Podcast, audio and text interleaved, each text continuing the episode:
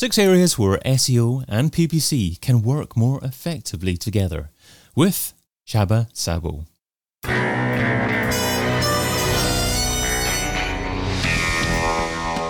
The InSearch SEO podcast is brought to you by SimilarWeb, helping you build better SEO strategies with digital intelligence, insights, and data.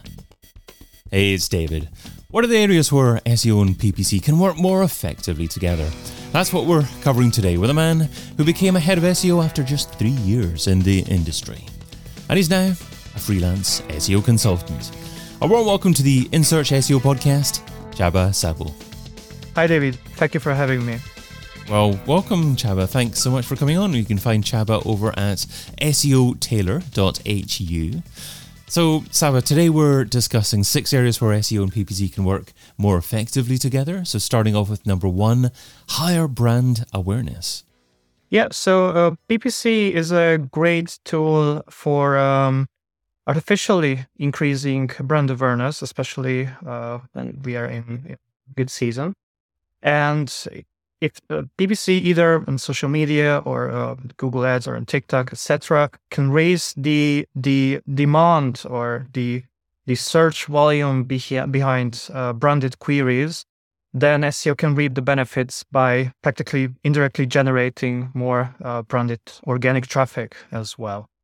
Interesting. So, how does PPC go about doing that? Because obviously, if you're starting from a point of not many people knowing about the brand, then you can't really bid on the brand because you're not going to get much search volume. So, are you talking about PPC bidding on generic phrases and emphasizing the brand within the ad copy so that when people come to search again, they might be likely to remember it and then use organic search after that? Exactly. Now, uh, it's it's a it's a very good question because if you're talking about a brand that is not really well known or not even a bit, then this can be an even bigger challenge, of course. But if you're talking about a brand that is at least moderately uh, known among uh, the users, then I think, especially if we're in season and when we know that there's a, a higher demand for a specific product or service, then I think we can use it to our advantage and uh, put our brands out to more users uh, to get to know it, interact with it. And then, if we do it this way, then we can practically generate more demand for this brand as well. So, answering your question, mm, I'm thinking more about the, the, the branded queries and non-branded queries, but with some branded elements as well. Got you. Okay, so essentially you're a fan of bidding on your brand then from a paid search perspective and having that double listing up there in the top of the SERP. Yeah, we can say. okay, well, that leads us up to number two, which is bypass competitors.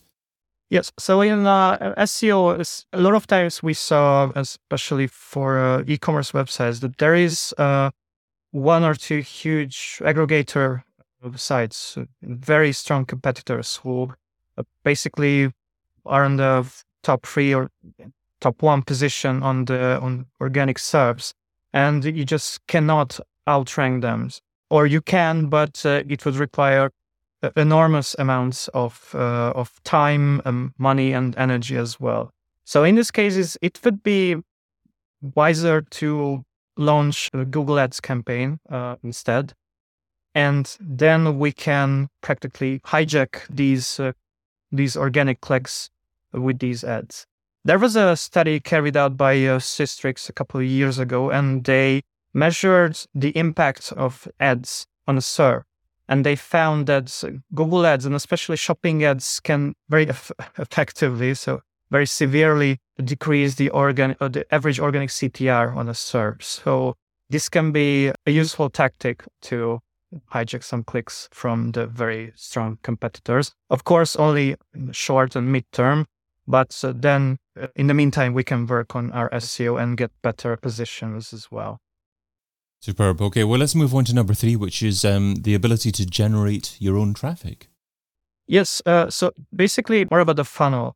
So in SEO, we would not really want to focus on bottom of the funnel, but rather uh, invest more energy on the top of the funnel and middle of the funnel uh, stages. So creating uh, informational content and uh, such content. Uh, and again, let's take, for example, the e-commerce uh, when we create useful articles, comparison articles between between specific products.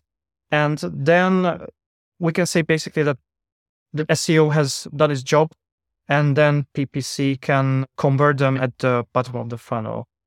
So, if you're going to be doing this, um, I mean, first of all, do you recommend this strategy for every type of brand? And uh, uh, part two, when you're doing this, how do you report on it? Um, do you deliver some kind of combined SEO PPC report to clients? Good question. Uh, I would think that it is a feasible strategy for almost all brands. Maybe for uh, for highly B2B industries, I would not recommend. But for most of the most of the brands, absolutely. As for reporting, I think if we have some specific topics slash keywords, when we know that yes, these keywords have a, an informational search intent, and these keywords has, have a commercial or transactional search intent, then uh, we can divide these into separate groups and reports specifically for the informational and commercial, uh, but, but especially for the informational keywords uh, with an SEO report and uh, with a PPC report for the latter. There was one time when we managed to create a joint uh, report. It was a client which was a, a job portal, and we created specific categories based on its own uh, job categories. Uh, so basically, we we were leading a rank tracking campaign, and we measured the visibility for these keywords based on the the um, position and using a CTR model as well. And parallelly, we uh, checked the the PPC performance uh, for these keywords. I don't really remember uh, what were these specific PPC KPIs are. I think it it was something like the amount of times it was visible on top of the competitor ads. But uh, but all in all, it was a, it was a quite useful uh, joint report, and we could see that where were those areas when maybe we spent a little bit too much, which decreased the average visibility for for SEO and where were those? Um, which categories were when we we had to increase our bids in order to gain some advantage? So let's move on to number four, which is the importance of sharing ideas between SEO and PPC. So when it comes to SEO, we do not really have that many opportunities for testing uh, compared to PPC or performance marketing in general. So what works well in PPC, SEO can get some pretty good ideas what to use on, let's say, more, most important on page elements. And I'm thinking uh, more specifically about the ad headlines and ad descriptions. If we see that there is a specific head, ad headline and description combination that works very much well, with, which brings a high CTR and good conversions, then we can use this or use entirely the same in our title and meta description as well. Of course, in that description, it's a little bit shorter than a meta description. So it's maximum 90 characters, and then meta description is uh, 155 around. I'm not, not a maximum, but uh, preferred length. But other than that, uh, a well working ads copy and ads headline can give us a pre- pretty good idea of what can work in terms of a good CTR. And what's the next stage after that? So, I mean, if you've decided upon some ad copy, some headline, some description that works really well, um, you use it in your gun or your organic search, and you've managed to get your organic search page to rank number one. Is that the time that you switch off your paid ad? No, not exactly. I'm thinking about if we are on not at uh, at the top one. So let's say we are the top three, top four. And if we compare it to a CTR model, that what should be our average CTR, and we see that our actual CTR is a bit lower than what it should be, then we have an idea that uh, maybe these are not the best options. So if we say uh, see that our our ads uh, with a specific ad headline and description works pretty well, Then uh, for a test period, let, us say for couple of weeks, we uh, change it accordingly in the uh, organic uh, SERP as well. And if we see that it brings better clicks, maybe even better positions, but just better clicks is, uh, is or more clicks, I'm sorry, more clicks uh, on average, then it's a good sign that it was a good idea to change it. So I would not say that uh, if we reach uh, further, then we have to stop our ads whatsoever. Of course, if we reach number one, then it may be a good idea to stop our ads. Yes. It's all non definitive, isn't it? It just depends on the loss of click through rate and whether or not you have any competitors coming through bidding on the, the keywords as well. Exactly. And how the the ads and the organic uh, results interacts together. So if we look at it on a, uh, as an online marketing ecosystem, then this is a very good opportunity for learn from one another and then change our tactics, uh, our ad spending accordingly. If let's say we've reached the top one, then why would we spend on ads if we have the best position and can get the most out of uh, SERP free? So let's move on to point number five, which is the ability to create your own keywords. Now that's an interesting one, and we we actually did it at um, a real estate company.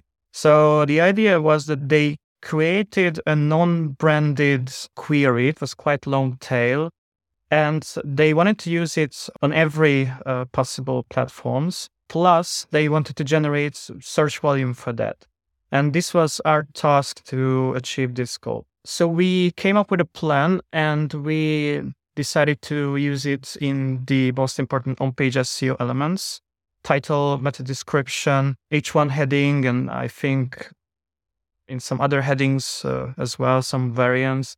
But uh, it was used in the ad copy as well, uh, not to mention the social posts. And unfortunately, I don't have specific numbers, but uh, according to my memories, we've managed to generate some tangible search, online search volume for this keyword, which is basically a non branded one, but still it was associated by the users with these brands.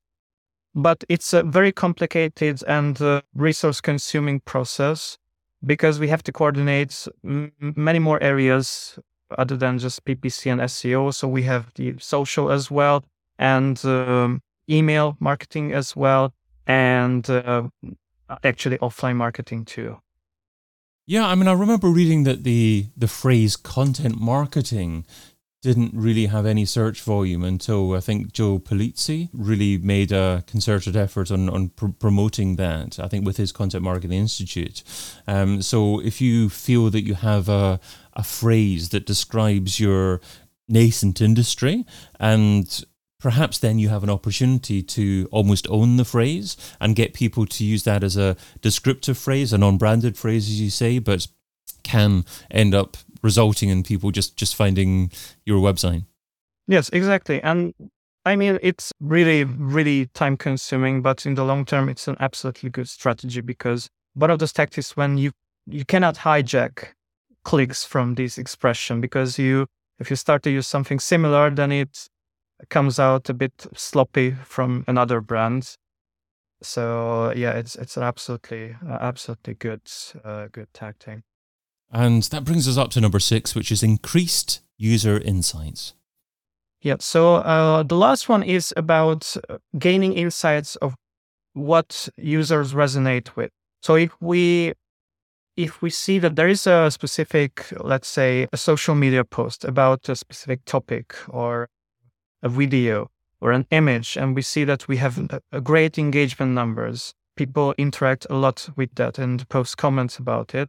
Then we can learn that, that yes this is the content that resonates well with our users and we can use it as a basis for more content on our page from an seo perspective such as copywriting and creating blog posts around uh, these topics and not to mention the content format. So if we say that they prefer videos more, or maybe they prefer infographics more, then we know that, aha, uh-huh, we must use these types of content vehicles on our website as well. So let's finish off with the Pareto pickle. So Pareto says that you can get 80% of your results from 20% of your efforts. What's one SEO activity that you would recommend that provides incredible results for modest levels of effort? Oh, not an easy question, but I would say keyword gap analysis, which is, I think, quite simple. But of course, you have to pay attention to the data you're seeing because it can mislead you uh, as well. But uh, if you carry out a modestly short analysis based on what you see, then it can really save you a lot of time in the long run or in the midterm. I've been your host, David Bain. You can find Csaba Szabó over at seotailor.hu. Csaba, thanks so much for being on the In Search SEO podcast. Thank you, David, for inviting me. And thank you for listening. Check out all the previous episodes and sign up for a free trial of the SimilarWeb platform over at similarweb.com.